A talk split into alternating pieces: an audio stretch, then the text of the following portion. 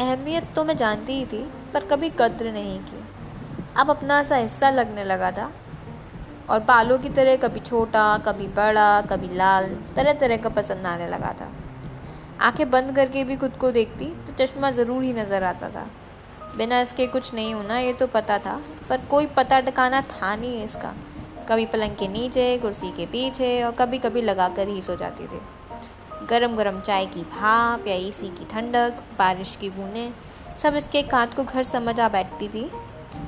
टूट सकता है ये तो पता था, पर टूटा ही पहनती रहूँगी ये नहीं सोचा था। डंडी को लगाया, दो बार ब्राउन टेप घुमाया और तैयार।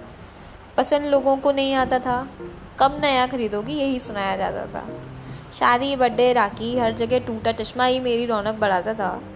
और अगर कोई टोक दे तो मेरा नज़र बटुआ है यह कहकर सबको शांत कराया जाता था। चश्मा नया आएगा फिर टूट जाएगा ये तो मैं पता ही था। आदत तो हमारी वही रहेगी, कुर्सी के नीचे, पलंग के पीछे, हमेशा ही उसका घर बनकर रह जाएगा।